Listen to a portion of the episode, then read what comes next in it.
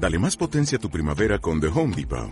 Obtén una potencia similar a la de la gasolina para poder recortar y soplar con el sistema OnePlus de 18 voltios de Ryobi desde solo 89 dólares. Potencia para podar un tercio de un acre con una carga. Potencia para recortar el césped que dura hasta dos horas. Y fuerza de soplado de 110 millas por hora. Todo con una batería intercambiable.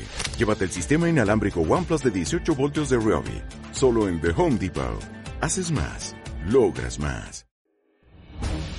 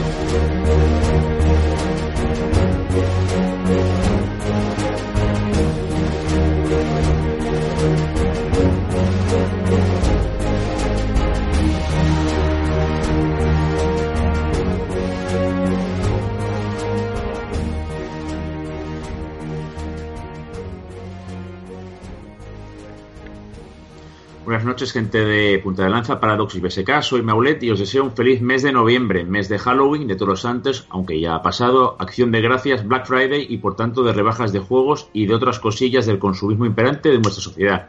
Hoy vamos a hablar de cartas, de juegos de cartas o de juegos con cartas. Últimamente se está llevando muy de moda este tipo de juegos mezclado con fichas o con un entorno que no es únicamente el de cartas típico.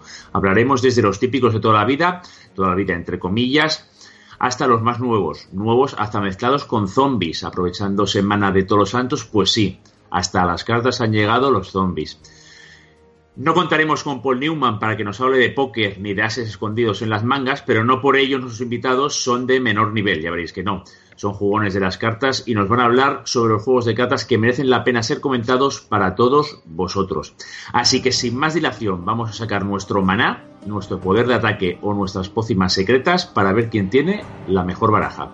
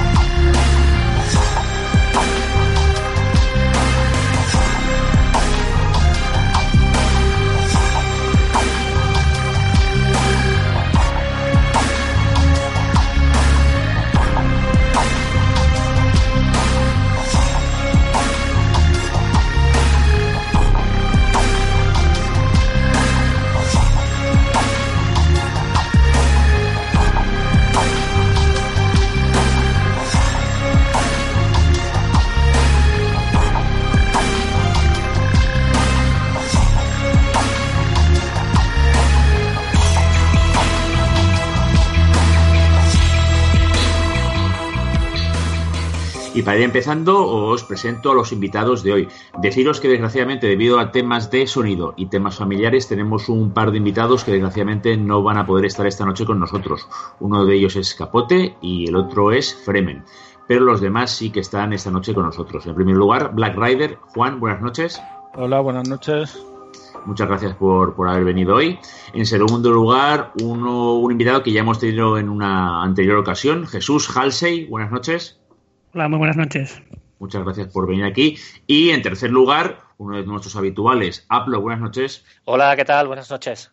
Aplos ha preparado muy bien el podcast porque, como habéis visto, ya en los dos, tres últimos días ha subido un gameplay sobre un juego de cartas eh, relativamente nuevo que imagino que luego nos comentará. Eh, sepáis también que tenemos a Santi con labores logísticas y de sonido por aquí detrás de, la pantalla.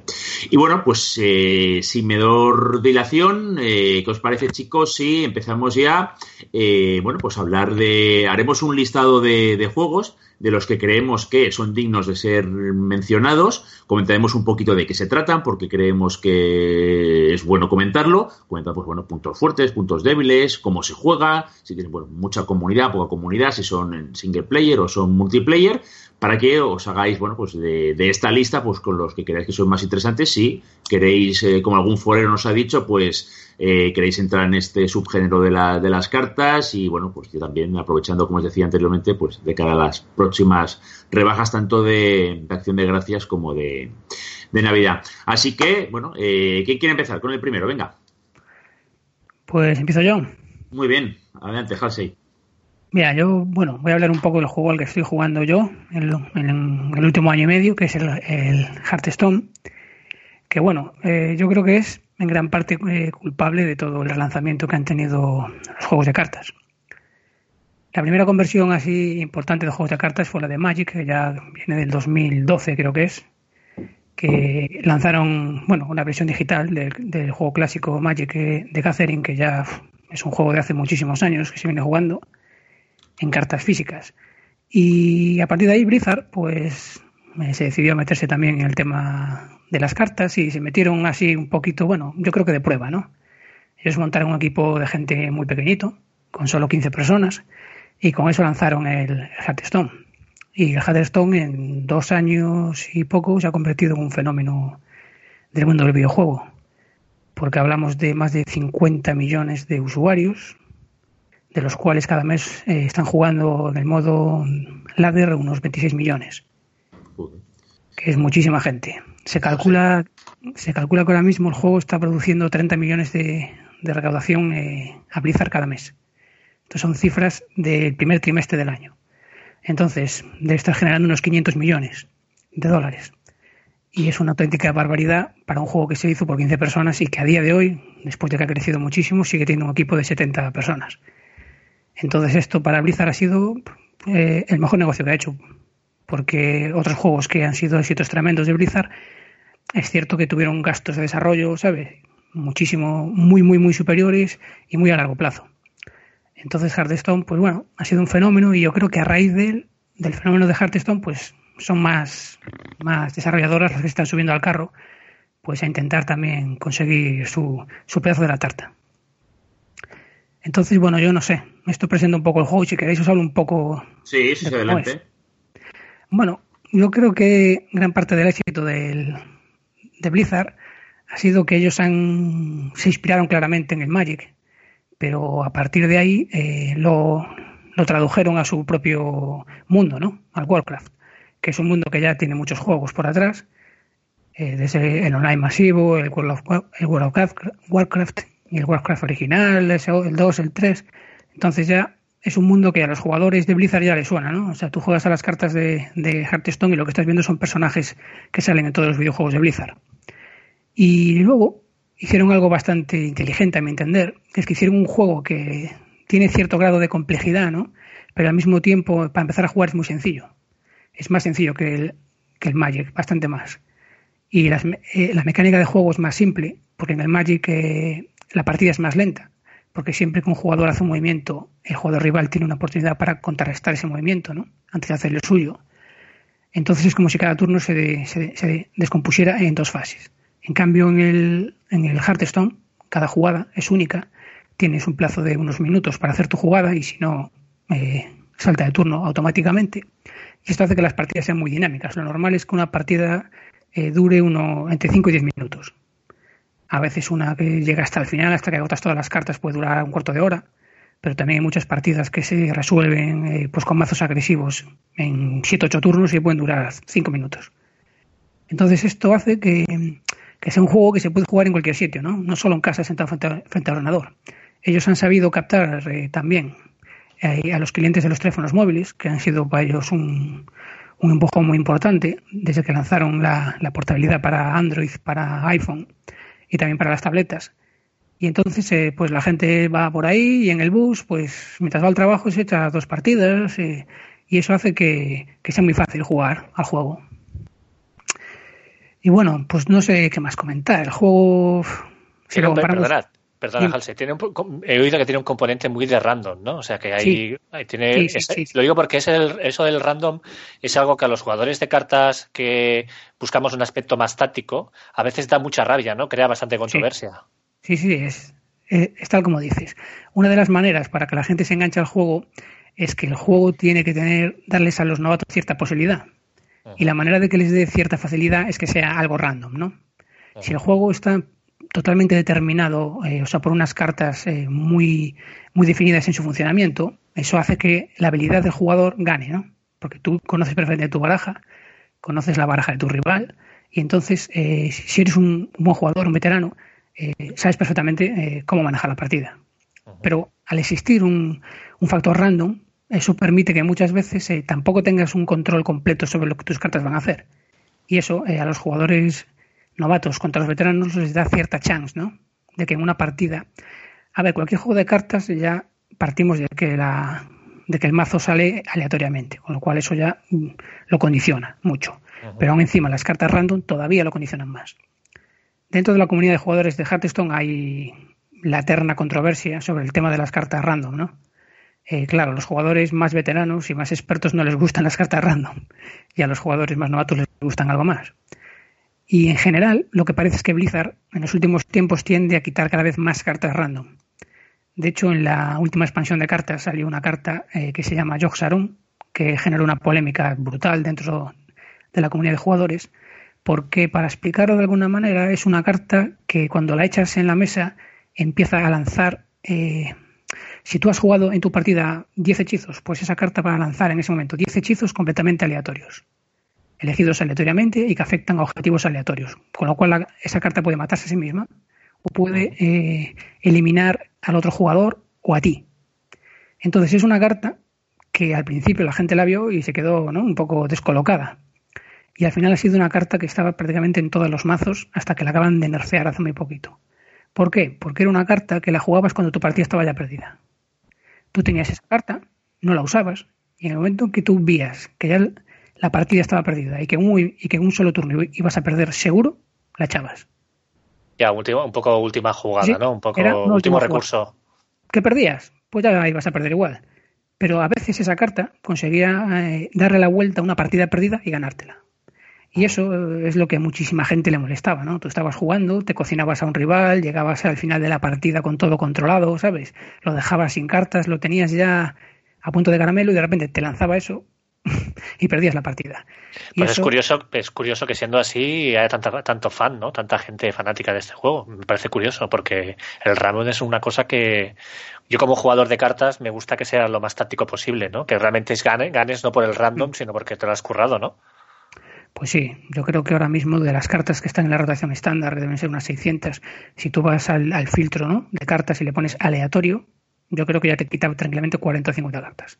O sea, son 40 o 50 cartas que tienen un, componente aleatorio. O bien que atacan a un rival aleatorio, o que hacen un ataque aleatorio, o que o que te curan a ti o que, o que le curan a otro jugador, ¿sabes? O que, o que eligen un objetivo por su cuenta que no es el que tú eh, elegirías.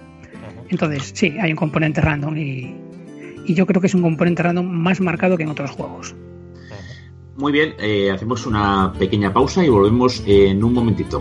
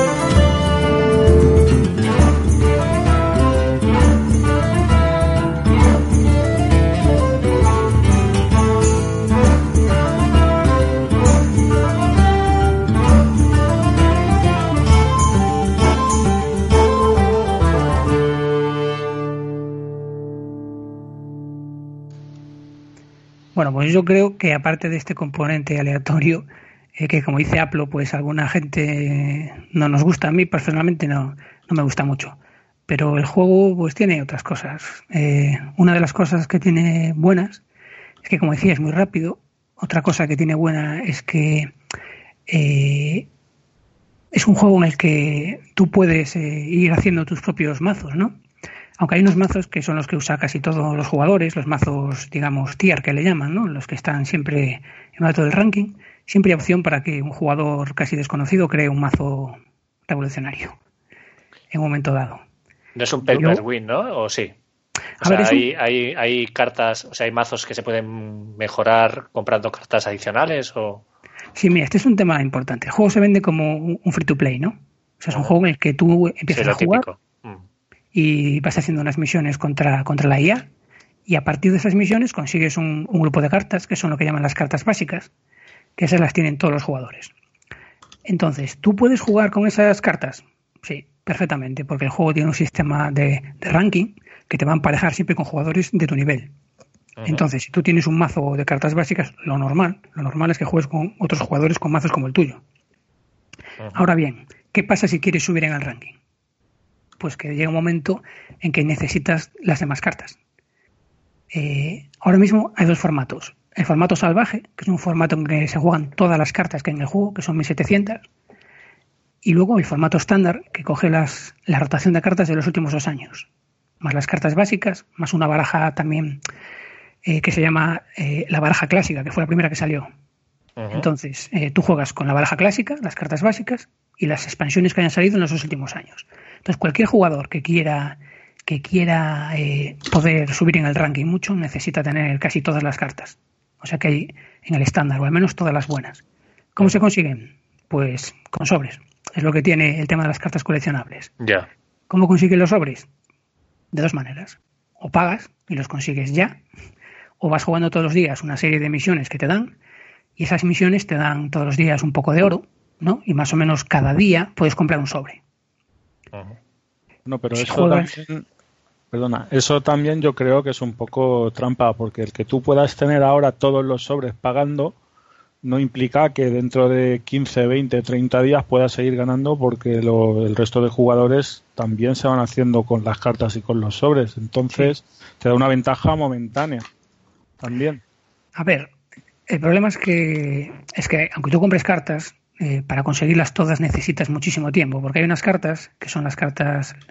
A ver, las cartas se dividen en cuatro niveles, ¿no? Digamos las básicas, que, que le llaman las comunes, las poco comunes, las, las eh, eh, legendarias y las épicas.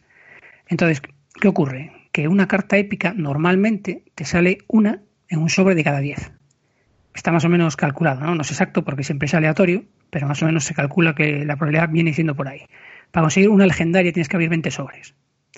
Entonces 20 sobres con, cuestan 20 euros. Entonces para conseguir una legendaria necesitas gastarte 20 euros. Como la baraja clásica, por ejemplo, tiene 33 legendarias, pues échale la cuenta del dinero. o sea, hablamos de muchísimo dinero. Entonces, o te gastas muchísimo dinero en conseguir todas las cartas, o eh, lo que puedes hacer es jugar misiones o arenas constantemente conseguir oro e ir comprando cartas. Bueno, una cosa que puedes hacer es que cuando las cartas se te repiten, las rompes y, te dan una cosa que es el polvo arcano con la que construyes, o sea, pues crafteas las cartas que te faltan. Pero la proporción de lo que te da una carta desencantada, lo que cuesta hacerla, es muy inferior. O sea, tú tienes que, romper ocho cartas comunes para hacer una carta común. Vale, entonces eh, cuesta mucho conseguir, o sea, conseguir eh, las cartas. ¿Quién las tiene todas? Pues la gente que juega todos los días desde que sale el juego. Esos las tienen prácticamente todas. O la gente que se gasta dinero. Yo, para que te hagas una idea, puedo tener, pues de las 33 legendarias, creo que tengo 6. Y eso no me impide jugar a un nivel ya, mm, no voy a decir de los buenos buenos, pero bien.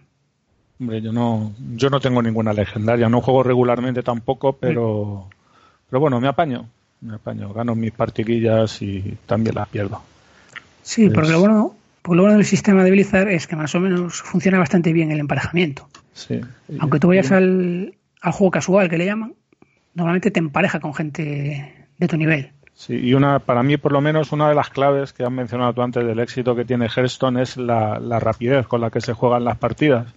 Que prácticamente en un hueco de 10 minutos que tengas por ahí con el teléfono móvil, pues te puedes hacer una partidita tranquilamente y estar entretenido ese ratillo.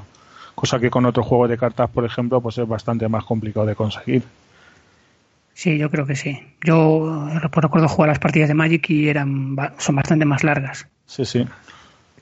Entonces eso, claro, en un mundo en el que la gente se mueve, ¿sabes? va de un sitio para otro, o sea, quieren eh, una recompensa rápida, pues eso funciona muy bien. Y el juego cuando llegas ya a un nivel alto realmente ya es, es muy complejo. O sea, yo siempre digo que los jugadores buenos de, de Hearthstone se dividen en, en tres niveles, ¿no? Y alcanzar los niveles de arriba es, es muy difícil, hay que jugar muchísimas horas y ser bueno, claro. Y luego, otro tema que tiene es que lo han sabido convertir en un sport. Eh, ganan mucho dinero y son bastante listos para compartir con la comunidad parte de ese dinero. Ahora mismo se está jugando el campeonato mundial en la BlizzCon y se reparte un millón de dólares entre los ocho jugadores que se han clasificado. Y claro, esos jugadores son casi todos adolescentes. Entonces tú dile a un chaval de 17 años que se va a llevar medio millón de dólares jugando a un juego de cartas y eso ya hace que muchísima gente sueñe con, jugar a esos niveles. Mm, aquí también, perdona, aquí también están organizados los jugadores, los patrocinan equipos, por así decirlo, o se presentan de manera individual. De las dos maneras. Eh, hay jugadores que, que juegan individual, pero luego los jugadores más conocidos normalmente están en equipos. Lo que pasa es que los jugadores más conocidos a veces no es tanto que lleguen a, ganar muchos torneos como que sean muy conocidos como, youtubers. ¿Sabes? Es un deporte, eh, es un juego en el que al existir este, este tema aleatorio del que hablábamos antes, no da pie a que un jugador gane continuamente torneos. ¿Sabes? Porque aunque sea muy bueno, la, el factor, perdón, el factor aleatorio está ahí. Sí, el factor. No, tranquilo, tranquilo. Sí, el factor de, me imagino que el factor de la aleatoriedad hace que sea muy difícil que haya una persona que por muy, buena baraja que tenga, es lo que decía antes, que por muy buena baraja que tengas, si hay un factor, una carta que, que es, que, como lo que decías, ¿no? Que es que lanza 10 hechizos diferentes, me imagino que va a ser muy complicado que, que, que pueda ganar casi seguro, ¿no? Me imagino que, vamos, el que gane debe tener mucha suerte, o debe tener un componente de suerte. Hombre, yo creo que también gestionan eso, eso lo gestionan como si fueran riesgos de la pareja que tienen y, en el momento en que les sale una cosa de esas, me imagino ellos tendrán alguna jugada o plan preconcebido, supongo yo. O funcionarán un poco como el póker, ¿no? Los que, los, que, los que juegan mucho al póker que saben cosas de probabilidades, ¿no? Sé que esta carta tiene una probabilidad X de que salga algo mal, ¿no? Mm, es que a mí esas cosas siempre me ha parecido, a ver, me parece interesante hasta cierto punto, pero los juegos que tienen un poco de componente aleatorio me acaban siempre de, romper un poco el rollo, ¿sabes? Pero bueno, yo soy también particular con esto, o sea, prefiero jugar un juego táctico para disfrutar y, que realmente veas que tú ganas porque te lo has currado, ¿no? Si siempre hay una, si te lo curras y al final sale una carta que te fastidia todo porque mira, es aleatoria y porque le da la gana al juego hacerlo así, a mí eso me rompe un poco. Bueno, pero eso también le da su encanto. Sí, sí, supongo que sí, claro. Es que me imagino que debe haber los dos puntos de vista, ¿no? La gente que dirá, ostras, esto es injusto, y la gente que dirá que, bueno, que forma parte del juego, ¿no? Y por eso supongo que hay tanta gente que le gusta. Sí, sí. Hay muchas veces en que ves vídeos de, YouTube en que un jugador está ya prácticamente acorralado, echa dos cartas, tiene un golpe de suerte impresionante y de repente gana la partida, ¿no? Y se pone a chillar y toda la gente, a lo mejor si es en Twitch, le están animando. Muy bien lo que has hecho. A la gente ese tipo de cosas sorprendentes les parecen divertidas. Ya, Entonces le da un punto de, espectáculo, ¿no? O sea, lo hace no tan previsible, con que como, como si tú ves un partido de fútbol y de repente llega ahí, sabes que hay un jugador que va a hacer cosas que, que descolgan a todo el mundo, ¿no? Pues estas eh, cosas. Con vuestro permiso, perdona, Aplo, a raíz de esto que comentaba justamente Aplo, eh, Capote, que finalmente, como os he dicho, no, no ha podido estar hoy, pero se había preparado el podcast muy bien, nos ha pasado unos artículos que eh, pondré los links eh, cuando publiquemos el, post oficial de, este podcast, eh, en que se hablaba, y me gustaría que, aunque no es el objetivo del podcast, simplemente que opinarais brevemente sobre lo que pensáis, y que quiera debatirlo en el foro, evidentemente que, lo debata. A raíz de lo que decía Aplo, de este componente de aleatoriedad y de este componente de sport que decía Jesús Halsey, eh, el artículo eh, venía a decir que había una, una, comisión del juego en el Reino Unido que se estaba planteando a raíz de, de, esta aleatoriedad, si se podía, por ejemplo, comparar con el, con el póker, con el póker puro y duro, eh, de hacer tributar eh, el tema de, del Hearthstone por ser, bueno, por ser como un juego de, de, azar, al igual que, por ejemplo, el póker o, u otros juegos, y hacerlo, hacerlo tributar, o sea, que se salía ya, traspasaba la frontera de lo que es un juego normal para convertirlo, pues eso, pues en un componente de apuestas, porque además los jugadores se lucraban, eh, o algunos de ellos se lucraban con, con, estos premios, etcétera. Mm, no sé si os leísteis el artículo que os reenvié de parte de Capote el otro día, simplemente me gustaría que brevemente opinarais sobre lo, que pensáis sobre esto. Bueno, yo me imagino, a ver, perdona, yo digo, me imagino que un juego que genera tantos millones, eh, es normal que al final quiera meter la legislación un mm. poco mano, ¿no? Me imagino que es lo mismo que ha pasado con Magic, y con muchos otros juegos, incluso otros juegos eh, que no tienen nada que ver con las juegos de cartas, ¿no? O sea, también, también sabemos, por ejemplo, el Counter Strike, el Warcraft y muchos otros juegos que, que bueno, que, que, que, funcionan de la misma forma y me imagino que lo que han hecho es sencillamente aplicar lo que han hecho con otros juegos, aplicarlo al Hearthstone. Yo no, no, creo que eso vaya a salir adelante ni, ni se vaya a llevar, llevar a cabo ni, ni en Gran Bretaña ni mucho menos aquí en España. Yo creo que ahora mismo hay mucha presión social por parte de los chavales jóvenes para que los gobiernos se pringuen y reconozcan oficialmente estos juegos como sports, que se equiparan a los deportes tradicionales y hacerles tributar como si fueran un juego de azar, pues sería pues una verdadera putada para ellos. ¿Qué queréis que os diga? Yo creo que eso no va a salir adelante. A ver, yo al tema le veo un problema. Yo creo que la característica de un juego de azar es que te puedes lucrar con él. O sea, tú juegas al póker o juegas a, la ruleta o al blackjack y tú puedes ganar dinero. Un jugador de Hearthstone, un jugador, o sea, cualquiera, mm, no tiene ninguna opción de, ganar dinero con el juego. O sea, el juego, las recompensas que te da son a fin de cuentas más cartas para seguir jugando. Entonces, si lo que quieren es fiscalizar el tema del juego profesional de Hearthstone, ¿no? El sport, los, los campeonatos donde hay premios monetarios, pues no sé si por ahí o sea, podrán entrar, pero yo creo que fiscalizar el juego particular de personas que lo único que hacen es gastar dinero en el juego, ya uno que juegue muchísimas horas, seis o siete horas diarias, y que pueda conseguir todas las cartas sin desembolsar ni un solo euro, solo, solo ganando partidas, pues, pues, pues no invierte, pero es que todos los demás estamos poniendo dinero y no quitamos nada. Sí, pero, se trataría de fiscalizar el premio, ¿no? No tanto o sea, fiscalizas el premio que pueda haber en el, en el concurso, ¿no?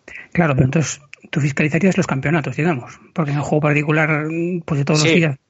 O sea, yo creo que en el día a día, o sea, no, no es que vayan a poner una, un, plus a la hora de vender esas cartas, sino que yo creo más bien que, o interpreto que lo que se fiscaliza es el premio, ¿no? Es decir, es como ahora la lotería aquí en España, ¿no? Si tú ganas mm tantos millones, y ya sabes que te va a venir descontada ahora con la, con la retención que te hace Hacienda, ¿no? Pues me imagino que por ahí es donde quiere ir la legislación británica, ¿no? Sí, pero legislando, legislando en favor de los Sport y haciendo que tributen esas competiciones como a cualquier otro club deportivo, yo creo que sacarían más dinero y quedarían mejor con su gente. Mm. No sé. Sí, claro, si tú eres un jugador profesional, pues paga. Pero si eres un amateur, es como si tú juegas en tu casa partidas de póker y apuestas lentejas, o sea que te van a fiscalizar. Ya. Es que los premios, no sé, yo desde el, bueno, yo he ido, he ido a hablar a alguien de Magic, por ejemplo, que el Magic ya innovó un poco en esto de los torneos, creo, ¿no? De torneos muy bien pagados, ¿no? Ahí se, mueve, se mueve bastante dinero. Y claro, me imagino que lo de Hearthstone no sé si ha alcanzado las cotas del Magic o incluso lo ha superado, por lo que, por lo que entiendo, porque estamos hablando de muchísimos millones. Claro, supongo que aquí hay interés en meter mano. Sí, sí. Blizzard está organizando, aparte del campeonato del mundo, organiza otros campeonatos en Asia, en Europa, en América. Y siempre hay uno de invierno y uno de verano, y los premios vienen siendo unos 200.000 o 250.000 dólares a repartir. Es que es mucha pasta. Sí, sobre todo si piensas que lo que juegan son chavales, ¿eh? Porque si ves las fotos de los jugadores son chavales de 17 años, 20 años. Bueno, esto ya, sí, sí, no, es que incluso en todos los torneos, incluso los torneos ya alejándonos del juego de cartas, ¿eh? por ejemplo Counter Strike o juegos así de que hay en Steam, ¿no? De, de acción, que ya ves a los chavales que son muy jóvenes y están ganando un montón de millones, ¿no? Eh, se hacen ricos en jugando torneos de estos internacionales. Sí. Bueno, sin más, nosotros pondremos los, los hilos, los links que nos eh, ha pasado Capote para que todo el mundo pues, pueda leerlos. Algunos están en inglés, otros están en castellano, pueda leerlos y si queréis, pues, pues debatir. Eh, ¿Alguna cosita más sobre Hearthstone o queréis pasar ya al siguiente? Bueno, yo creo que pasamos ya, ¿no? Muy bien, pues hablo Juan, con el siguiente. ¿Quién quiere? Pues a ver, eh, bueno, yo me alejo un poco de lo que la mayoría de jugadores de cartas eh, tradicionales hacen con, eh, digamos, me alejo de, un poco de las preferencias del típico jugador de cartas, ¿no? Es decir, yo no he probado el Magic, no he probado el Hearthstone, he visto algunos gameplays, he visto algunas cositas. Yo soy más de juegos donde el componente aleatorio es un poco más reducido. Siempre hay un componente aleatorio, ¿no? En estos juegos, pero me gustan más los juegos eh, cartas tácticos eh, en el que realmente pues te tienes que trabajar bien la baraja. Es, mm, hay un componente de, diseño, pero además pues que tienen eh, una serie de requisitos, ¿no? Que por ejemplo eh, yo rehuyo un poco todo el tema de la competitividad, el tema de esos jugadores que, que lo viven con intensidad, que intentan jugar contra otro jugador siempre que pueden. Yo, para mí es importante que haya una IA para aprender a jugar y luego si hay jugadores que quieren jugar a ese juego, eh, pues perfecto, pero sin agobio, sin, sin buscar esa perfección o el pay por win, ¿no? El, el, pagar para ganar y obtener más, mejores cartas, ¿no? O sea, prefiero.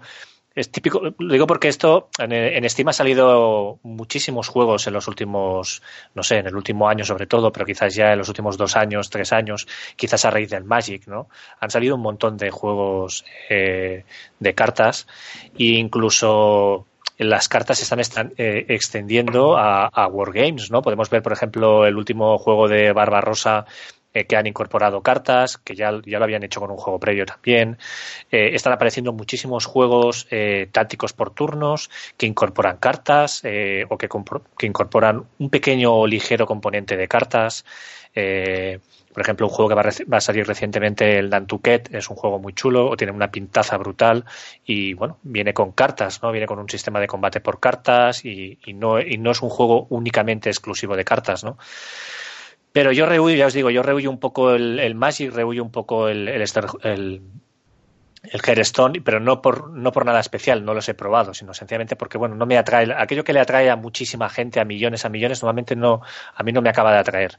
Entonces, pues bueno, yo tengo, hay un montón de juegos que podría recomendar, eh, quizás uno de los más famosos es el Faeria, que intenta, eh, el Faeria seguramente a, a, mucha gente le suena, está, pues bueno, lo actualizan bastante con frecuencia en, en Steam y, bueno, es un juego que incluye unas dinámicas que son, son se alejan un poco de lo habitual en el Hearthstone o en el Magic, ¿no? Eh, incorpora un, un, tablero que además tú vas construyendo a medida que vas gastando una carta, puedes construir un tablero y esto es algo bastante original, ¿no? Es decir, le, son juegos un poco alejados de, de lo que vemos eh, de los juegos más, más exitosos, ¿no?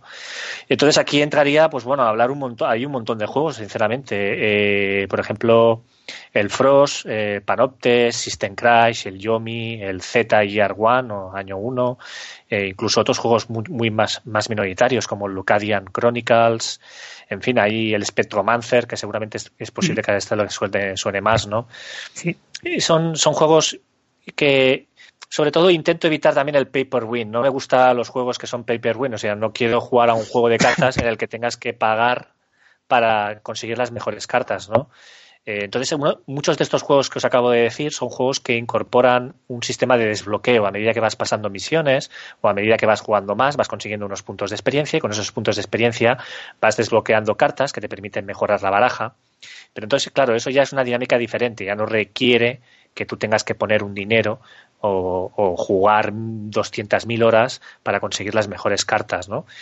Y, siguen patrones bastante mm, bastante parecidos. El Faria, por ejemplo, también tienes eh, un sistema eh, que bueno que vas desbloqueando cartas y también tienes cartas legendarias, etcétera, ¿no? Como comentaba aquí ahora Halsey para el tema de del del, del.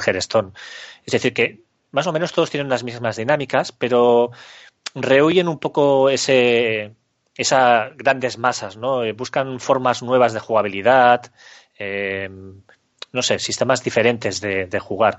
Quizás son un poco más serios, eh, en, el, aspecto táctico son más profundos y no tienen tanta componente aleatorio. Entonces, esos son los juegos que a mí normalmente me llaman la atención. Entonces, no sé, sinceramente hablar de todos va, y sería complicado, pero yo aquí recomiendo a la gente que pruebe, eh, por ejemplo, yo recientemente eh, estoy tocando bastante el Z Year One, eh, justamente ahora en, en, Halloween han sacado un, un, parche con 40 cartas nuevas y realmente me gusta mucho porque permite interactuar con el entorno, ¿no? Tienes, en vez de ser un juego de sacar cartas, y a ver quién elimina las cartas enemigas y, y punto, ¿no? Aquí tienes un lugar con el que interactuar, eh, es decir, tiene un componente, tiene una jugabilidad un poco diferente al juego de cartas eh, tradicional, ¿no? Interactúas con un entorno, tienes que hacer exploraciones, te pueden pasar cosas, encuentras objetos, eh, en fin, que son unas dinámicas un poco diferentes y eso me atrae mucho en los juegos de cartas, ¿no? Los juegos de cartas en los que tienes que sacar únicamente una carta para ver si es mejor o tiene más puntuación que la otra y eso me parece muy sencillo. Entonces yo prefiero eh, juegos que tengan un poco más de mecánicas diferentes, ¿no? Y el Z Gear One, por ejemplo, pues me ha parecido, me ha llamado muchísimo la atención. Otro juego que me ha llamado muchísimo la atención, tanto por la calidad gráfica del, diseño como por la dinámica, es el Panoptes. el Panoptes también lo recomiendo, está también en Steam, igual que el Z Gear One. Y son juegos muy chulos. Ambientación también cyberpunk. Eh, me parece muy original. Y vas desbloqueando cartas también a medida que, que vas ganando y vas consiguiendo pasar misiones. Y no sé, yo, a ver, hay muchos más. Eh, no sé si aquí hay gente que los conoce o no los conoce, o podríamos entrar más a hablar a uno u otros, pero mm, no sé, tenemos también, por ejemplo, el, System Cries, que también tiene una ambientación eh, cyberpunk muy parecido a Panoptes, y también lo podéis encontrar en Steam. Y no sé cuál más. El Frost, por ejemplo, me ha parecido muy curioso. el Frost me ha parecido un juego muy original y que recomiendo. Eh, el Frost, a diferencia del resto de juego, del resto de juegos que acabo de nombrar, no se va a poder jugar contra otro jugador. Es un juego para jugar en solitario, pero realmente me ha parecido muy divertido, ¿no? Así que, bueno, yo os lo recomiendo también a aquellos que no quieran comprometerse con otro jugador y quieran pasar un buen rato jugando partidas rápidas eh, en solitario. Y no sé, eh, a mí me gustaría hablar del Spectromancer, pero lo que pasa es que no he jugado demasiado. No sé si aquí hay alguien que haya jugado, Halsey o...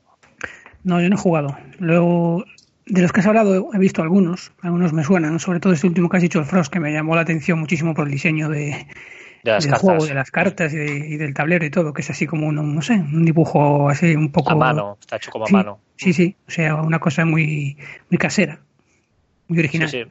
Y luego el otro, que dijiste, el de los zombies, el, Z. El Z One.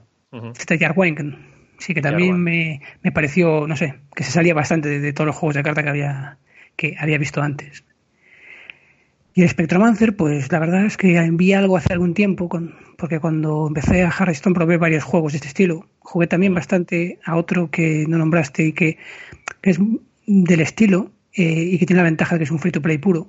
Sí, o sea que eh, lo compras y no, ¿sabes? Si sí, lo bueno, sí, lo bueno es que el Spectromancer es gratuito. Ah, el World of Champions. Sí, el de los Champions, que es de la franquicia de Might and Magic. y, eso, ese también está muy bien. Es estilo Hearthstone, así con cartas de estas en plan eh, fantasía, pero se juega sobre un tablero. ¿no? O sea, un tablero en el que colocas las, las, las cartas delante, detrás, tienes que. tiene un componente táctico también, estilo ajedrez. Y ese sí que es un, free, es un juego que está muy bien y es free to play puro y duro. Ahí no hay que pagar nada. O sea, te van dando packs de cartas a medida que, tú vas completando misiones y niveles. Mm. Y bueno, sí, es que a, mí, a ver, yo os digo, yo repito porque, insisto, porque, vamos, es una cosa que creo muy importante en los juegos de cartas, ¿no? Por lo menos eh, cuando tengo que decidir si quiero adquirir un, un, juego de cartas o no. Y es el hecho de que sea innovador, o sea, para mí muy importante que no sea pay per win, ¿no? El hecho de que tenga que pagar para, para me da un poco de rabia. Entonces, a mí el hecho de que el juego tenga todo todas las cartas, lo único que al, principio no te las ponga todas a disposición, sino que las tengas que ir desbloqueando a medida que vas jugando, eso me, me, me, me, me parece muy justamente lo que yo busco, ¿no? Y luego que tengan una profundidad táctica, ¿no? Que tengan un, diseño gráfico siempre se agradece. Las cartas, muchas veces las cartas entran por los ojos, ¿no? Eh, los que habéis jugado a juegos de mesa de cartas, eh, sabéis que a veces el, aspecto, el aspecto estético, gráfico, diseño gráfico llama mucho la atención, ¿no? Y, bueno, en este caso, por ejemplo, Faeria, Panoptes, incluso el Frost, incluso el Z y R1 utilizan un diseño muy curioso que llama muchísimo la atención. Y luego tienen unas dinámicas que no es lo que, mm, repito, no, no se trata de sacar cartas por sacar, ¿no? sino que interactúas. Eh, eh, por ejemplo, el Faeria lo encuentro súper original, ¿no? Que, que puedas crear un juego, o sea, vas creando tu propio tablero a medida que juegas, porque cuando empiezas no tienes ningún tablero, pero para sacar una carta tienes que crear un terreno, por así decirlo. Entonces, el jugador, el rival también va creando un terreno y se va creando al final un mapa con una serie de terrenos, pues arbolado, o de agua, o montañoso, o volcánico, y eso te permite luego interactuar y poder sacar una serie determinada de cartas. Tiene un componente táctico muy chulo, que es lo que me llama precisamente de los juegos de cartas, ¿no? Que tengan, cuanto menos random sea, mejor, ¿no? Que realmente disfrutes cuando, que juegues a cartas como si fuera un juego de tablero mm, táctico, ¿no? este juego, el, el Faeria, eh, es un free to play también, ¿no? Eh, Sí, o sea, bueno, pagas, pagas, no, free to play no, pagas creo que por el juego, eh, si no recuerdo mal, no, no, sé, yo diría que pagas ahora, pues no sé, no sé qué precio estará, 20 euros o no recuerdo, me parece, ¿eh? No, ahora está free to play Apple ahora. Ah, está free to play, vale, es que yo cuando... Al principio era de pago. Sí, vale, vale. Pues va a pasar lo mismo que con el ZIR One, el ZIR One ahora pagas eh, 19 euros, pero cuando salga la versión 1.0 va a ser gratuito. O sea, que eso está, eso está muy bien. Pues bueno, pues el Faeria, pues, pues sí, mira, me alegro que estén en, eh, que estén en free to play porque realmente es un juego que vale la pena. ¿no? De los juegos de cartas, incluso con tablero que he visto recientemente en Steam, es de los que más éxito está teniendo, ¿no? Y también creo que han sacado ahora hace poquito un torneo, están empezando a hacer torneos también a nivel internacional y hace poco, por ejemplo, en Halloween han sacado una actualización en la que venía la carta de los ganadores del torneo, ¿no? O sea, que está cogiendo poquito a poquito nombre este, este juego. Y bueno, yo lo recomiendo para aquellos que quieran empezar a jugar y divertirse con un juego chulo de cartas, ¿no? Sí. Y luego, bueno, ya para acabar dentro de lo que yo tenía pensado, eh, hay muchos más juegos, ya os digo, hay muchos más juegos que, que, están utilizando el sistema de cartas. Un juego que no es de cartas, pero que eh, es tipo rol, estrategia, táctico, eh, combate por turnos y que incluye cartas, es eh, La Gran Carretera de la Ballena o The Great Wall Road, eh, que es un juego que seguramente os suena o porque creo que lo ha desarrollado una empresa valenciana, ¿no? Una empresa española, o el desarrollador es español, creo. Y, y, utiliza un combate táctico, utiliza un componente de rol muy chulo y luego tiene un componente táctico que utiliza cartas. Eh, y esto es algo que se ve ahora bastante, con bastante frecuencia en muchos juegos de Steam o muchos juegos tácticos que salen, ¿no? que, aportan cartas. O sea que, bueno, eso también lo menciono por eso, porque tiene, aunque no es un juego profundo de cartas, tiene una, baraja de cartas bastante sencilla, pero bueno, es son cosas que le añaden a los juegos tácticos pues un, un valor añadido, ¿no? Y luego ya para acabar hay un juego también reciente que hay en Steam, también por 5, 4 o 5 euros, que también está teniendo bastante, está sonando bastante últimamente, que es el Grid Legion Storm, que también está, pues ya os digo, creo que lo podéis encontrar por 5 euros y está teniendo también muy buena acogida. Tiene unas mecánicas también muy originales. Yo ahí, en cuanto al aspecto gráfico, por ejemplo, que hablábamos antes, que hablabas antes, ejemplo, yo ahí quería recomendaros, por ejemplo, el Spillweeder. Es un, un juego, yo creo que es el sucesor moderno del Magic the Gathering y que cuenta, a mi juicio, con uno de los gráficos, o sea, los, gráficos de las cartas, me refiero, más bellos que te puedas encontrar ahora mismo en cualquier juego de PC. La dinámica, la mecánica del juego es parecida a la del Magic. Lo único que tienes más es que, o sea, lo único que se diferencia es que no tienes colores en las, en las tierras y en lugar de tierras tienes santuarios que son colores neutros y por lo demás la mecánica es básicamente la, la misma. Han mejorado alguna cosilla por ahí, pero vamos, es bastante adictivo y tiene una, una, buena, una buena comunidad de, de usuarios. Y respecto a juegos con aspecto táctico y que incluyan también un componente aleatorio, yo también quería hablaros del Combat Monsters Es un juego así muy al estilo entre el Guardian of Graxia, no sé si os acordaréis de ese sí, juego. lo tengo, sí, sí lo. El, y el Chaos Reborn, ¿vale? Es un, son mapas pequeñitos, empiezas con un mago, con una criatura y tienes que ir invocando criaturas y dotándolas de armas según te van saliendo las cartas, ¿vale? Y la verdad es que es bastante, bastante adictivo. También las partidas son bastante, bastante rapiditas, por ejemplo.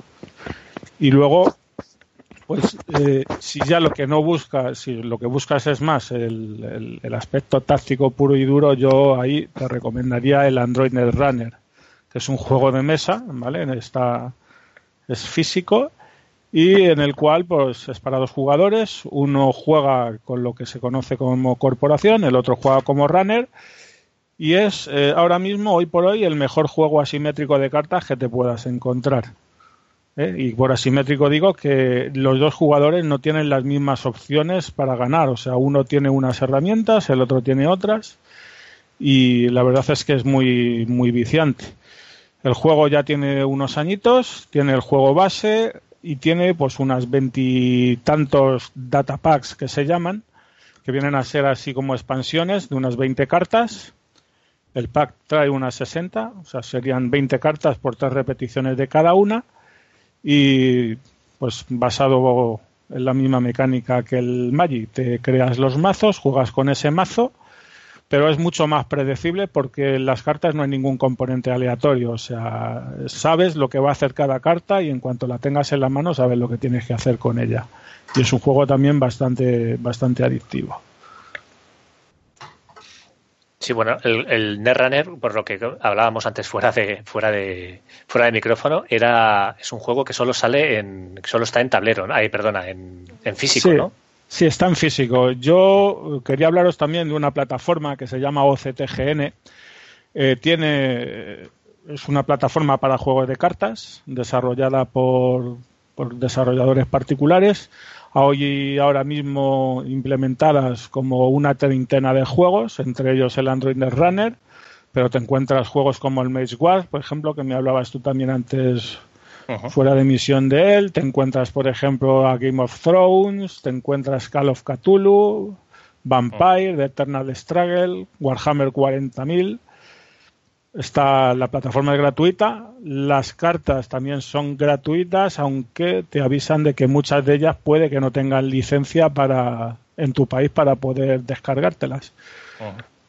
Luego os pasaré los enlaces para también que los podáis publicar por la web.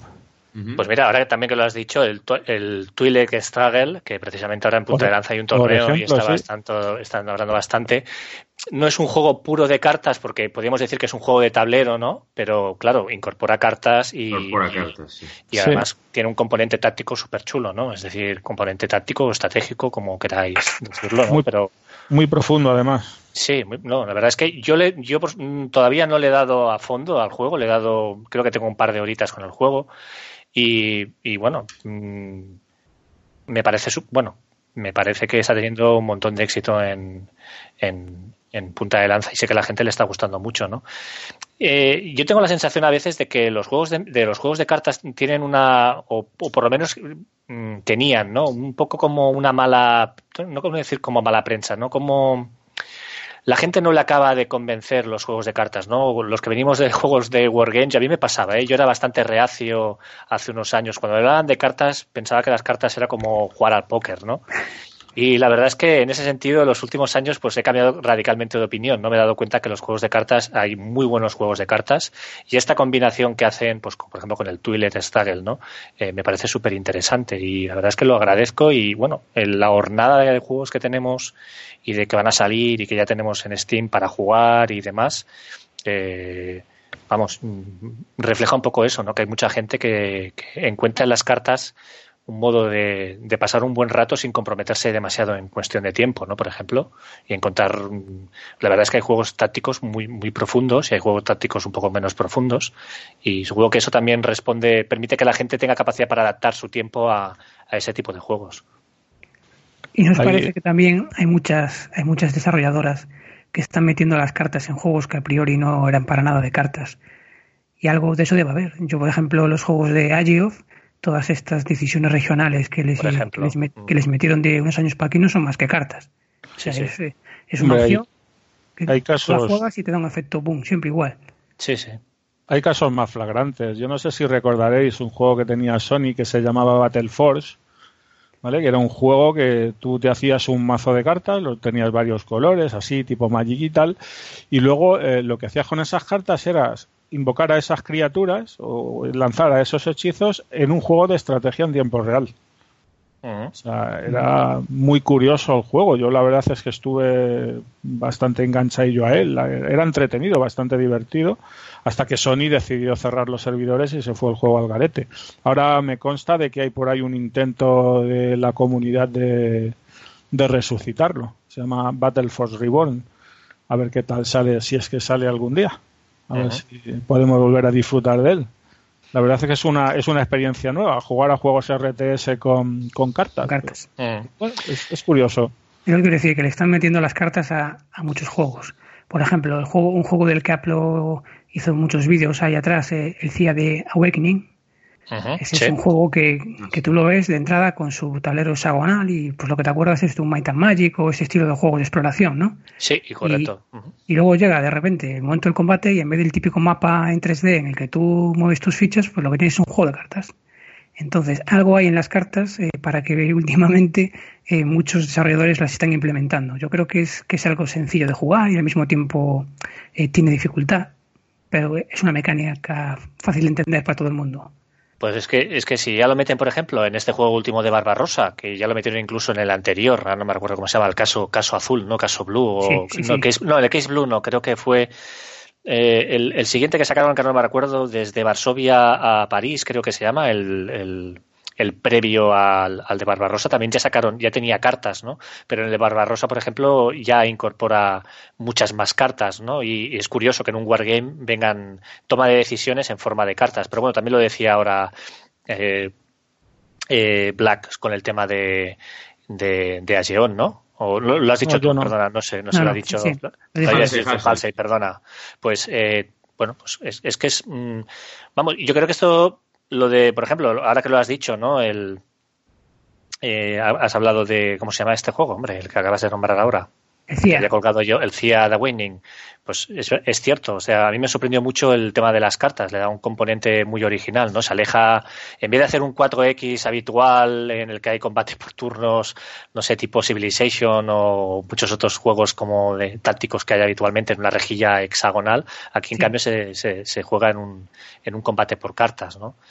Y yo precisamente nombraba Nantucket, que es un juego que va a salir en poquito, que también estoy esperando con muchas ganas desde hace un montón de podcasts, ya lo vengo, lo vengo diciendo, y somos muchos los que estamos esperando. Y también va a tener un combate de, un combate o un gran parte del juego va a funcionar en, con, con cartas, ¿no?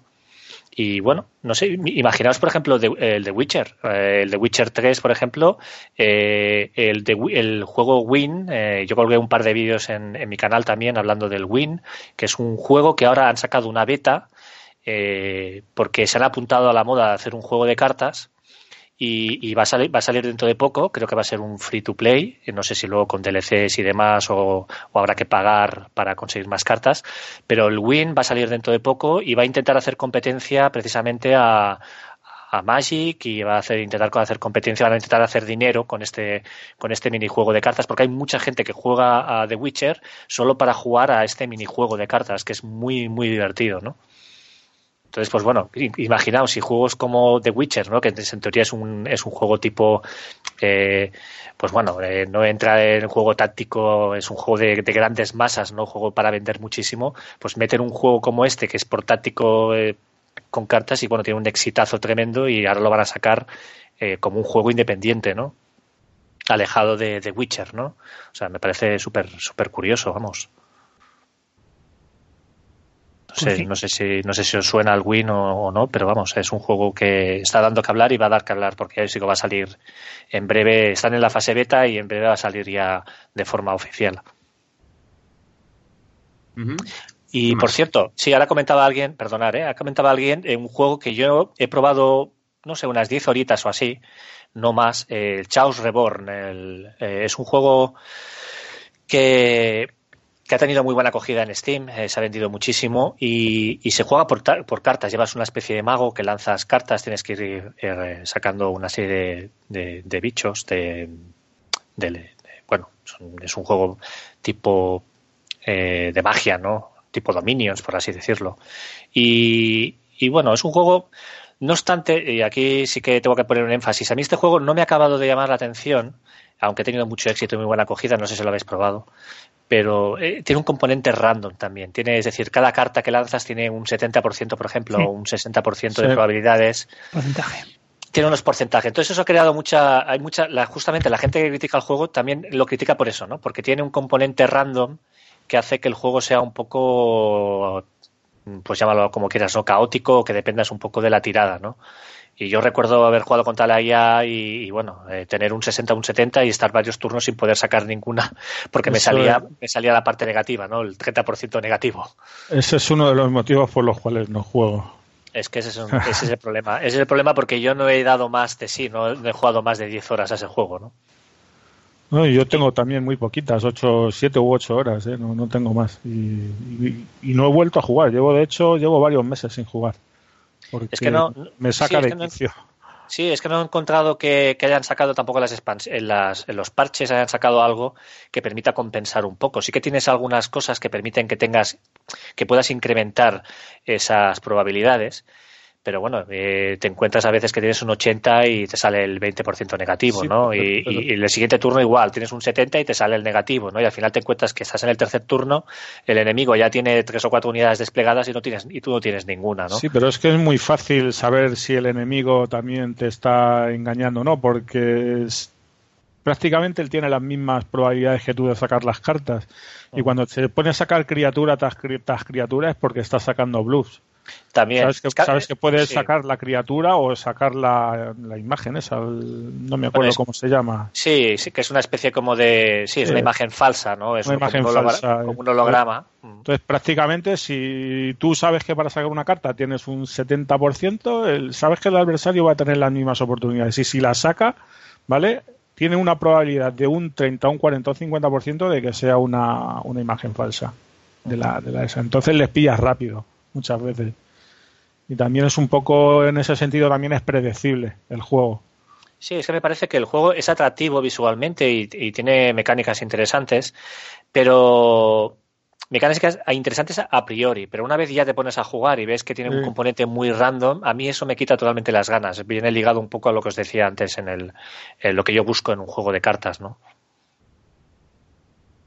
Aunque bueno, ese es un juego de cartas un poco especial porque más es un juego con, un tablero, ¿no? Y mm, tiene, ya tiene ciertas cosas. Tiene es como un 4X táctico cuando realmente tienes las unidades desplegadas, porque algunas pueden volar, otras pueden moverse, otras defienden más. Eso está chulo, pero claro, el sacarlas es el problema, ¿no? Tienes que tirar ahí contra, contra el random, ¿no?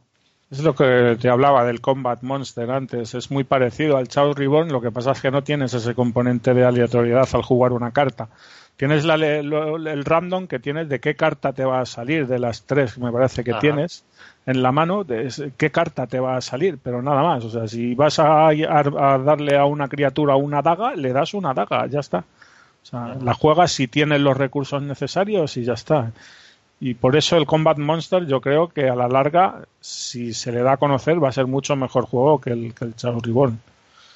Es una opinión que yo tengo Sí, es curioso porque ya digo, el Charles Reborn tiene muy, tiene, ha tenido muy buena acogida, se ha vendido muy bien y tal, pero a mí no me ha acabado y tiene buenas, un buen aspecto gráfico y tiene cosas que a priori son interesantes, ¿no? Pero el hecho de que todo, todo, todo dependa de, del random un poco, es un poco, no sé, eso me tira para atrás, vamos.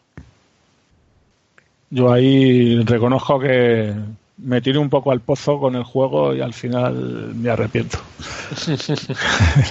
bueno, eso nos ha pasado a todos. sí. Y nos pasa y nos seguirá pasando. Nos seguirá pasando, efectivamente. Luego hay un juego que, no he mencionado, eh, o lo he mencionado por encima, pero que vale la pena porque, aunque yo no lo he jugado demasiado todavía en PC, sí que lo he seguido bastante porque es un juego que en teoría se puede, creo que está para jugar en, Android y, tablets, vamos, eh, que se llama Yomi eh, con Y. Eh, es un juego a priori como muy, tiene un aspecto como muy infantil, porque en teoría es como un, un Street Fighter, es decir, eh, tienes un personaje y tienes que combatir en un combate con otro, con otro, con otro personaje, ¿no? Pero lo bueno es que puedes hacer unos combos con las cartas brutales. Entonces es un juego como muy táctico porque tienes que hacer unas sinergias. Eh, os recomiendo que miréis un gameplay porque, ya os digo, así a simple vista parece muy simple, pero es un juego muy profundo a nivel táctico. Y, engancha muchísimo. Y yo le tengo muchas ganas de, tengo ganas de darle en serio, eh, pero Mm, sé que voy a necesitar bastante tiempo porque sé que es un juego que requiere aprender mm, unas dinámicas que precisamente es algo que, bueno, eh, seguramente hay mucha gente que cuando juega cartas piensa en algo más sencillo, ¿no? Pero esto es un juego bastante, bastante, tiene bastante chicha. No sé si le podéis, lo está en Steam y además a muy buen precio, lo podéis encontrar de oferta. Eh, creo que lo compré yo de oferta y bueno, creo que viene un pack incluso con, con personajes adicionales por si alguien quiere jugar con más personajes y cada personaje tiene su tiene sus combos y sus golpes y bueno, más allá de la estética que tenga, que a lo mejor al principio no os llame la atención, eh, porque es como un combate callejero, ¿no? Es como un combate, pues ya os digo, no sé si habéis jugado al antiguo Street Fighter, ¿no? Yo no lo jugué, pero lo veía por ahí en, en, los bares y demás, en las máquinas recreativas, pero aquí es con, cartas, ya os digo, con combos y demás, y me parece, tiene un aspecto gráfico muy chulo y, y bueno, encontraréis tutoriales en YouTube, porque también es un juego de cartas físico, que está muy bien y tiene, ya os digo, tiene cosas que enganchan muchísimo. Y bueno, este es un juego que también vale la pena seguir porque tiene un club de, tiene digamos un grupo de seguidores bastante, bastante grande. Otro que creo que tenía también un componente de cartas era el armello, ¿no? Sí, el Armelo, sí, sí, correcto. El Armelo tenía, era de, tablero, de estrategia por turnos y luego tenía también las cartas. el diseño, el diseño, el diseño de cartas de Armelo es brutal. Es decir, el diseño de cartas de Armelo además son cartas animadas, es decir, eh, vemos cómo las cartas se mueven. Sí. Eh, tienen, tienen un componente gráfico, el diseño artístico de las cartas es increíble. Eh, el problema del Armelo es que sí que es un, este es un juego que sí que sí o sí hay que jugarlo contra otros jugadores, es decir, hay que jugarlo con más jugadores. O sea, alguien dirá, hombre, es que todos los juegos de cartas se han de jugar con otros jugadores, ¿no? Pero es que hay juegos de cartas que, que, van bien, se pueden jugar contra la IA si tienes un ratito y, te lo pasas muy bien, ¿no? Pero este sí, este que hay que jugarlo contra otros jugadores porque tiene una gran variedad de cartas. A mí lo único que me mata un poco es que es, el, mapa, el tablero es muy pequeñito. Eh, mm. entonces, tiene unas mecánicas que tampoco me acaban de, tiene, tiene cosas muy interesantes y tiene otras cosas que yo no me acaban de hacer el peso, como por ejemplo el hecho de que eh, te pueden matar, por decirlo así, en el tercer turno y entonces respaneas, ¿no? Es, ese tema del respaneo y tal no me acaba a mí de convencer, ¿no? Hay algunas cosas que no, me, no me llaman la atención, pero eh, si dejas de lado eso, el juego es muy entretenido y tiene cartas, diseño de cartas y cosas bastante chulas. Pasa que es un juego pensado para fastidiar a, los rivales. ¿eh? Es un juego eh, muy juego de tronos. ¿eh? Le dicen que es el juego de tronos, pero ambientado en animales, ¿no?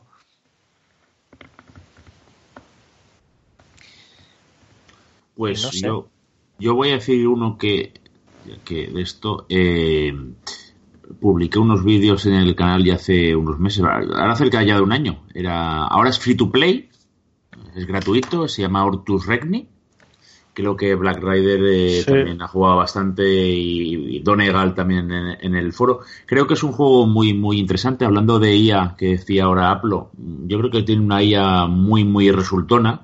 Puedes jugar en, multiplayer también. De hecho, en, en, el foro de Quarter of Three eh, a veces se montan partidas. no, son torneos realmente, son partidas de, cuatro y tal, así que de tanto cuanto pues eh, puedes apuntarte a una. Yo jugué tres o cuatro con, con ellos. Eh, tiene un sistema ahora que ya han puesto de notificación por, por mail de cuando te llega turno y tal, que antes no, no, no, existía, de manera que bueno, no tienes que estar pendiente de la partida si, si tienes turno no pendiente de contestar, porque te, te envía la, notificación. Y bueno, como decía, la IA a nivel normal es bastante, bastante resultona, o sea, es un, muy buen contrincante. De hecho, nunca he jugado al nivel hard porque ya me no sé si utiliza cheto o no, lo desconozco, pero ya sería demasiado, mm, creo que demasiado fuerte. El nivel normal ya es bastante, bastante buena. Y lo que decía, lo primero de todo es que me gusta mucho el aspecto gráfico. Las cartas son muy, muy bonitas, están hechas, parece que como si fuera a mano, son la verdad muy, muy preciosas. En segundo lugar, eh, no hay nada de fantasía, o sea, si a alguien le gusta, mm, o mejor dicho, no le gusta el tema fantasía, combos, maná, etcétera, pues este, en este juego no, no existe absolutamente nada de esto. Está basado en la, en la alta edad media en Inglaterra, con las invasiones danesas, eh, vikingas, y tiene, bueno, básicamente tiene dos componentes, eh, bueno, son tres de hecho, pero básicamente o puedes ir por victoria militar haciendo tu propia baraja pues más con eh, con campeones eh, poniendo más vasallos. El segundo componente es más político. Puedes arrebatar a tu rival pues eh, feudos matar a nobles de su baraja de cartas, pues hacer que tenga que eliminar dos cartas o, descartar dos cartas de su baraja, de manera que pues le quitas cartas, por lo tanto le quitas jugabilidad a, tu rival. Puedes ir a porque las, invasiones vikingas que hay eh, aleatoriamente van sucediendo invasiones vikingas, ¿vale? Van saliendo unas cartas vikingas. Eh, pueden caer de un lado o pueden caer de otro lado, si juegas, hablando de dos jugadores, pueden caer de tu lado o del lado contrario, y puedes favorecer que esas invasiones pues eh, sean de tu favor o, no vayan a tu favor. Por tanto, puedes incidir en ellas utilizando arzobispos o monjes o utilizando pues eh, vasallos. De manera que tienes un ejército, entre comillas, gratis para atacar a tu contrincante, eh, no solo con tu ejército propio que puedes ir construyendo, como decía al principio, sino también ayudándote de estos vikingos, de estos daneses, de esas inversiones eh, bárbaras, por así decirlo, y que hacen bastante, bastante pupa, pupa al rival. Las invasiones vienen a partir del turno 8, hasta el turno 8, digamos, como si se fueran preparando, y puedes ir incidiendo ella tanto antes del, octavo turno como después del, octavo turno. Eh, en ese, hasta ese momento, pues un momento que te vas preparando, vas haciendo que tu feudo sea más y más grande a través de edificios, tienes mercados, tienes tierras, tienes iglesias para que en caso de que las batallas las tenga que decidir la iglesia, si tú tienes un, elemento de iglesia a tu favor, pues puedes decidir tú mismo quién es el ganador o no de la batalla, que normalmente, evidentemente, si eres tú, pues te sueles elegir a, ti mismo. Y bueno, tiene una serie de, con estas tres cosas, pues un poquito de edificios, tema militar y tema, tema político, también tiene contracartas o cartas que son las contrarias por el tema mm, eh, político, pues si tú intentas matar a un noble o intentas arrebatar un feudo al rival, pues el, tu rival tiene unas cartas que pueden contrarrestar eh, estas jugadas tuyas. Entonces, bueno, pues la eh, si juegas contra la IA hay unos determinados colores y la lleva haciendo unas barajas que son más políticas o que son más militares, pero bueno, cuando juegas contra un humano, pues no sabes si va a ir más a putearte el tema político, que la verdad es que da bastante rabia, eh, pero está ahí, o va a ir a saco paco con el, con el tema militar y edificios para hacer unos feudos grandes. Y el objetivo del juego, pues es simple y llanamente destruir al rival o también puedes ganar porque el rival se le acabe su baraja de cartas y no tenga más cartas para utilizar, por lo tanto el primero que se quede sin cartas para jugar pues también ha, perdido la partida. Hay un par de gameplays míos en el canal de, de PDL. Y ahora que es gratuito, pues yo creo que merece mucho la pena. Aparte, como os digo, puedes jugar en, multiplayer y a mi modo de parecer, no sé lo que opinará Juan, hace mucho tiempo que, ha jugado o no, la IA es muy, muy resultona. Sí, hace, hace tiempo que no juego, pero la IA es competente y es un juegazo, ¿eh? con todas las palabras es aquí el único juego donde la aleatoriedad es bella. O sea, en cualquier otro juego, eso de que los vikingos caigan de tu lado y caigan del otro, que es una cosa que por otro lado puede ser provocada, te, jorobaría. Pero en este es eh, tiene una belleza impresionante ese, ese tipo de jugadas, ese tipo de cosas. O sea, es flipante. O sea, la verdad es que no, no me acordaba yo de Lord Turregni, fíjate, hasta que has sacado tú el tema.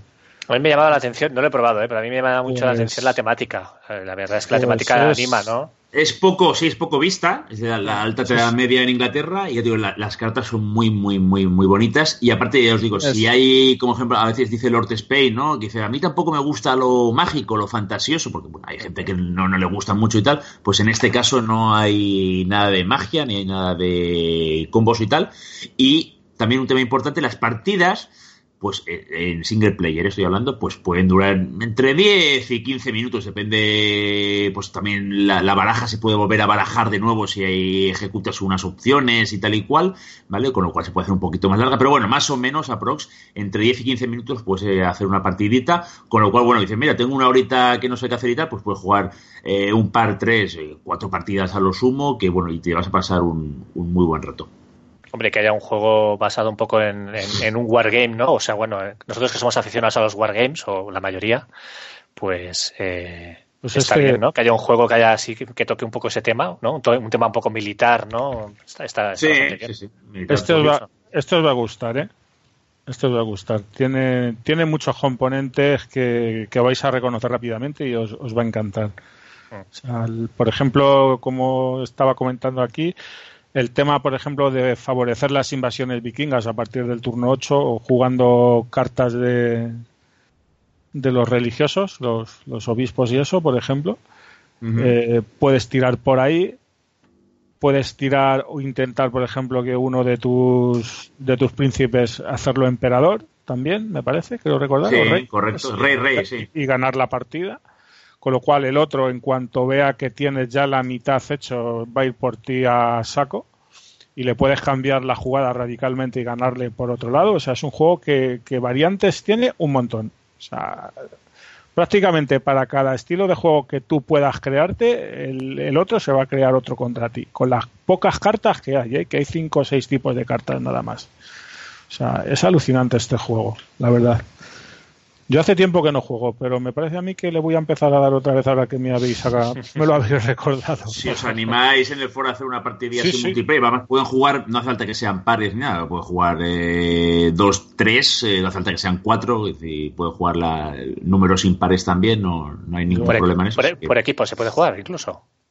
No, no es por equipos, no, no. Me refiero a que, que, puedes jugar tres personas, no hace falta que sean números pares, dos o cuatro, sino que puedes jugar tres personas, cada uno a su bola, pero que no, no, no hace falta que, sea un número par. Que compiten entre ellos, ¿quieres decir? siempre, siempre. ¿No es uno contra uno? No, no, exacto. es uno contra cada uno.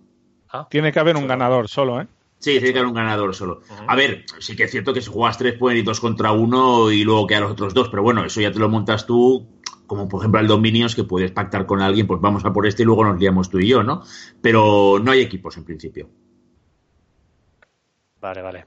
Hombre, eh, ahora precisamente, mira, gracias por recordarme, gracias por recordar lo del Ortus, porque em, justamente ah, va a salir ahora en Steam en diciembre un juego eh, de cartas basado en la Segunda Guerra Mundial, se llama Héroes de, de Guerra de Cartas, Heroes of Card War, está en Steam, va a salir en Steam y es un juego en el que es de una empresa rusa. El diseño de las cartas es bastante chulo.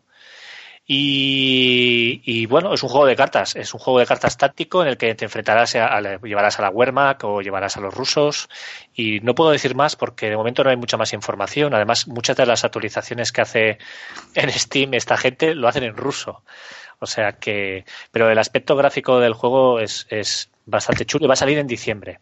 Ah, me habéis recordado, ahora pensando en juegos basados de cartas, en algo, una temática que tocamos bastante en punta de lanza, pues bueno, eh, va a salir, va a salir ahí en, en, Steam, o sea que vale la pena recordarlo y ya os digo, ya si de caso pondremos, supongo que cuando actualicemos el hilo con la información de los juegos que hemos hablado, podemos poner eh, el hilo de este. Sí, para que la gente. Para que la gente poniendo la lista, está apuntando los juegos en orden cronológico. Sí, porque el, inglés este que tenemos de Oxford, no creo yo que. haya gente estoy, que a lo mejor. Estoy haciendo la lista, no, no hay, no hay problema, no hay problema por eso. ¿Qué más, chicos? ¿Tenéis alguna algún juego más que ahora hayamos sacado a colación con esto de estos recordatorios de juegos más wargame o más militares eh, que no tan entre comillas de fantasía. Este que dijo Apple ahora el, el, ruso yo ya lo había visto también. Y la verdad es que ya solo la idea de llevar cartas de un Panzer, que dice que las cartas han llegado a todos los sitios ya. aparentemente parece sencillo en el sentido de que no parece que tenga grandes complicaciones, ¿no? Pero bueno, eh, habrá que ver qué precio venden, qué es lo que realmente trae consigo, qué tipo de jugabilidad tiene. Pero bueno, ha parecido por lo menos que para tenerlo ahí en el punto de mira, Vale la pena. Y luego un juego que no es de, no es de, y aprovecho, un juego que no es de, eh, ya lo diré, para PC, es para, es de tablero, pero ahora que hay un poco un, bastante gente aficionada al, al Arma 3, al simulador, en el que yo me incluyo, que me, he apuntado a jugar de nuevo hace poco, eh, os recomiendo el Warfighter, el, el combatiente de guerra, que es un juego de mesa que creo que está a treinta y pico, es un juego de mesa, perdón, de cartas, que está a treinta y pico de euros, que viene traducido, está traducido, eh, ¿cómo se llama esa famosa web eh, de traducción de el Lab, LabsNet, ¿no? No sé si el, BSK, creo que el BSK sí que os bueno, lo, lo conocéis, uno, eh, creo que los podcasts de Punta de Lanza también se cuelgan allí. Sí, sí, sí, en BSK, sí, sí. Pues creo que son los de BSK, creo, ¿eh? no, no pondría la mano en el fuego, pero creo que los de BSK son los que han traducido el manual, y entonces el manual viene traducido en castellano. Eh, y tiene, bueno, es un, es un juego de cartas basado en guerra moderna, es decir, eh, llevas una escuadra de soldados tipo arma, ¿no? Y, y, bueno, tienes misiones, por ejemplo, una misión de rescate, una misión de, de, rescate de rehenes o una misión en la que tienes que eliminar a unos insurgentes, etcétera, etcétera. Entonces vienen como hay expansiones en la que a lo mejor pues incorporan eh, nuevos retos, eh, nuevas armas, eh, por ejemplo incorporan al ejército, yo que sé, el británico, la Commonwealth, ¿no? Entonces pues traen cartas con, con unidades especiales de esa, de esa zona. Entonces me ha parecido curioso porque ya os digo, yo lo tengo desde hace unos meses, de vez en cuando me he echado alguna partida para aprender mecánicas y tal. Y la verdad es que entre que el aspecto gráfico del juego está muy bien y que es un juego muy divertido, muy entretenido, con una gran variedad de unidades y de cartas, pues bueno, y aprovechando también la temática que estamos tocando un poco también en punta de lanza últimamente, pues si alguien lo quiere, aunque no es un juego de no es un juego eh, online, no es un juego para bajarse en Steam y comprar, pues bueno, pero es un, es un juego físico, pero realmente vale la pena, está muy bien. Yo quería... Eh, Perdona, ¿eh? En el subforo, en el subforo, no, digo que en el subforo de cartas de, de, de Wargames de, de punta de lanza ya se habló del Warfighter. Creo, creo que alguien lo mencionó y se habló un poco de él. Lo digo porque creo que hay más información ahí en el, en punta de lanza. Yo quería comentar acerca de otro juego que tiene una mecánica diferente a las que se suelen ver por ahí del estilo Magic, que es el Infinity Wars que es un juego que las cartas se dividen en ocho facciones eh, y como particularidad, mm, digamos que cuando tú bajas las, las cartas a la mesa, las criaturas, eh, no las bajas en una línea, por ejemplo, como el Magic, sino que tienes eh, tres líneas. Tienes una línea de ataque, una línea de defensa y una línea de, de apoyo. ¿Qué curiosidad tiene esto que, ¿Qué se podría hacer con otros juegos? Bueno, pues que las cartas, una vez en la mesa, por ejemplo, tú las puedes mover de la línea de ataque a la línea de defensa o a la línea de apoyo, por ejemplo, para poder salvarlas en caso de que veas de que el enemigo pues te las va, te las va a zumbar. Evidentemente, la línea de ataque tuya se enfrenta a la línea de defensa del contrario, la línea de ataque del contrario se, se enfrenta a la línea de defensa tuya y aparte de eso, luego tienes otras tres cartas que se llaman cartas comandante, que son unas criaturas, unas cartas un poco más poderosas que las demás, que también puedes jugar en cualquier momento en defensa o en, ataque. este juego tiene, tiene una buena comunidad de, de, jugadores, se hacen, se organizan también torneos regularmente y la verdad pues que está, está bastante bien es un pay per win también algunas veces, porque en el momento en el que los, las empresas quieren monetizar este tipo de juegos para ganar dinero, pues el que tiene pasta compra las cartas de principio y no tiene que ganarlas. Hombre, se nota que hay mucho, se nota que hay mucho dinero en juego con esto, porque la, cantidad, la cantidad de, juegos por cartas que van a salir en Steam o que, ya han salido es brutal. Claro, es que esto es la gallina de los huevos de oro para las empresas. Ten en cuenta que ellos te cogen, te diseñan un juego con un set de 200, 250 cartas, te las venden en sobres de 15 o de 20 a, yo que sé, a 50 céntimos o a 40 céntimos el sobre, y es que se forran. sí, sí. Claro, es un, es un, ahora mismo este es un un sector de, o sea, un área de negocio, pues, pues que, goza de una buenísima salud, creo yo. Raro es ver el juego por ahí que es free to play total en el que no tienes que pagar nada, muy raro. ¿eh? Es más normal ver un juego en el cual tengas que pagar por, por las, las cartas. O con el tiempo ganarlas. Sí, porque yo creo. Poco lo que, que te van cogiendo, que te van cogiendo poquito a poco, ¿sabes? Tú, te dan una, una parte del juego free to play, te metes por ahí, te vas enganchando y luego tú mismo te engañas. Entras y dices, bueno, no tengo por qué comprar cartas porque con las que me dan puedo jugar. Pero luego quieres más, quieres más y acabas comprando. Efectivamente. Es como un pequeño anzuelo que te van echando y cuando te das cuenta, pues te has comprado las cartas y estás más enganchado que poco. Y se adapta bien, se adapta bien al ritmo que, que, tiene la sociedad un poco ahora, ¿no? De ir con prisas, eso que decíais de poder echar una partida en el bus o en el metro, con las tablets o con el móvil, ¿no? Se adapta muy bien porque echas una partidita en 10 minutos, como que el que dice, en 15 minutos, pues todo el mundo tiene esos 15 minutos, ¿no? Para ir en el metro o, pues claro, puedes hacer una partidita, juegas y ya está, ¿no? no compromete menos que un, que un simulador o que un wargame de mesa o un wargame de puro y duro, ¿no? Y ahora, por ejemplo, en Hearthstone están trabajando mucho el componente social. Han activado el, chat de, voz, ah. ya había el chat escrito. Entonces tú puedes estar jugando con, bueno, los que juegan con amigos, puedes estar jugando tu partida y tus amigos te están viendo, ¿sabes? Te van diciendo, oh, pero ¿qué haces ah. ahí? ¿Por qué tiras eso? Entonces, eso le da un, componente lúdico en pandilla, se puede jugar contra sus propios amigos también, eh, ¿sabes? Eh, pues limitas a jugar un desafío y juegas uno contra el otro. Y eso cada vez van, son cosas que ayudan a enganchar a la gente todavía más. Muy bien, chicos. Eh, un tema eh, que os quería. Habéis hecho mención antes y ya para ir para ir acabando el, el podcast, ya dijimos que este iba a ser un podcast más, más ligerito. lo habéis dicho antes eh, y me gustaría que acabáis de rondear un poquito la, la opinión eh, puesto que hoy tampoco hay muchas preguntas y tal.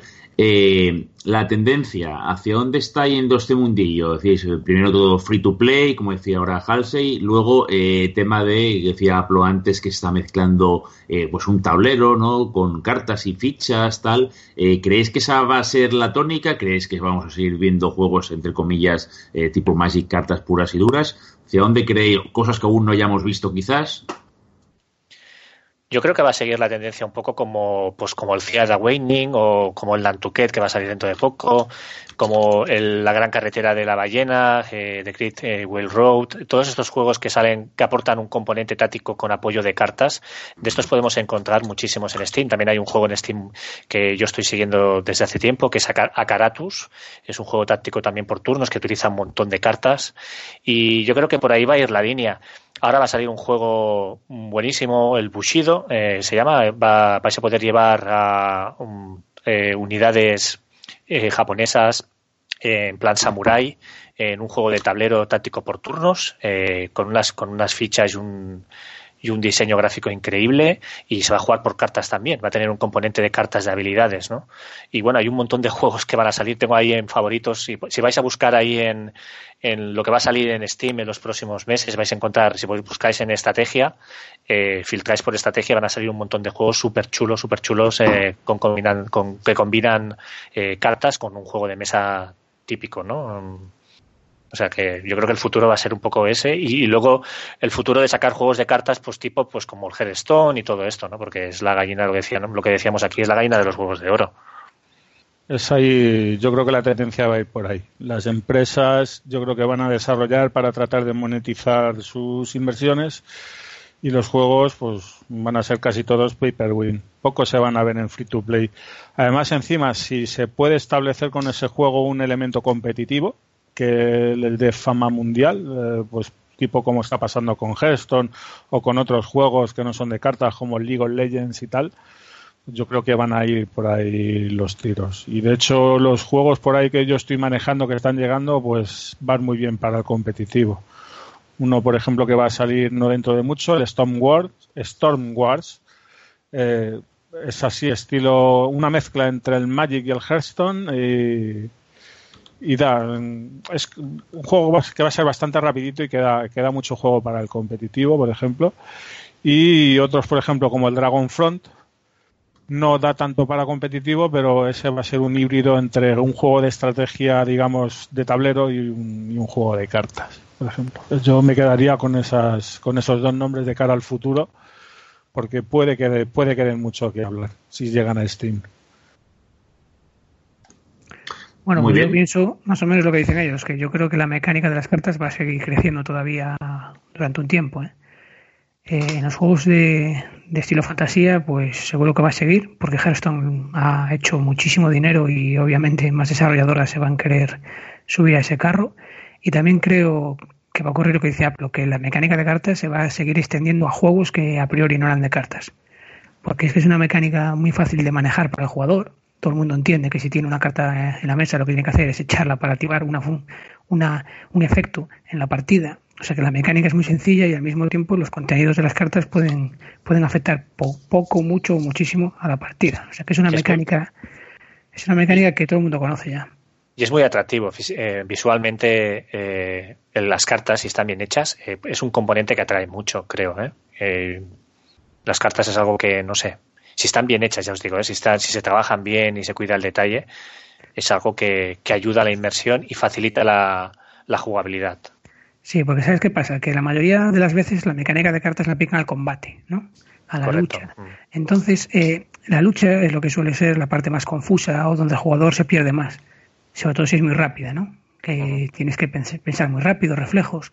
Las cartas te dan tiempo a pausar, ¿sabes? A reflexionar, a, a controlarlas. Yo, yo creo que todos desde pequeños hemos jugado a cartas, aunque fuera por las barajas clásicas españolas, el póker. Y entonces ya es una mecánica que para la gente resulta muy sencilla y muy cómoda de jugar. Alumno. Famoso juego. ¿La cual? Eh, ¿Alumno? Alumno, Ah, vale. Sí, sí. Sobre todo de adolescente, ¿no? o en época universitaria se juega, se juega bastante. Sí. Eh, pues muy bien, chicos. Pues recordar también que en el subforo, creo que de Cantina o de Steam, ahora no recuerdo exactamente, hay un hilo de juegos de cartas donde más o menos eh, acostumbramos a poner novedades, juegos nuevos, pues anuncio de algún torneo o algún tema, ¿vale? O sea, si queréis, pues que sepáis, eh, no, está en, está en la cantina, en la cantina normal. se llama hilo oficial juegos de cartas recopilación para que pongáis ahí, pues poner vuestras recomendaciones o a qué estáis jugando ahora o qué va a salir. O sea que tenemos un hilo específico en punta de lanza para estos juegos de carta y como decía Pro también tenemos un subforo de tablero donde también hay juegos con, con, cartas dentro. Pues nada chicos, pues si no nos dejamos nada más o queréis hacer una última última cosita que os haya quedado colgada y que queráis decir sí o sí o sí, en principio lo dejaríamos, lo dejaríamos aquí. ¿Alguna cosita? No, por mi parte no.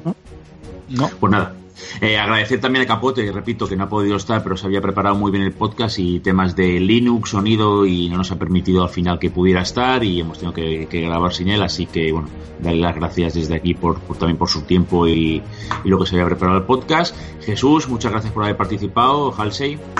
Nada, no hay de qué, un placer. Eh, Juan, Black Rider, muchas gracias también. A vosotros por permitirme participar. Y a Plo y Santi, pues como siempre a vosotros dos, pues también daros las gracias y hasta, hasta la siguiente. Hasta la siguiente. Venga, buenas noches. Buenas noches. Buenas noches.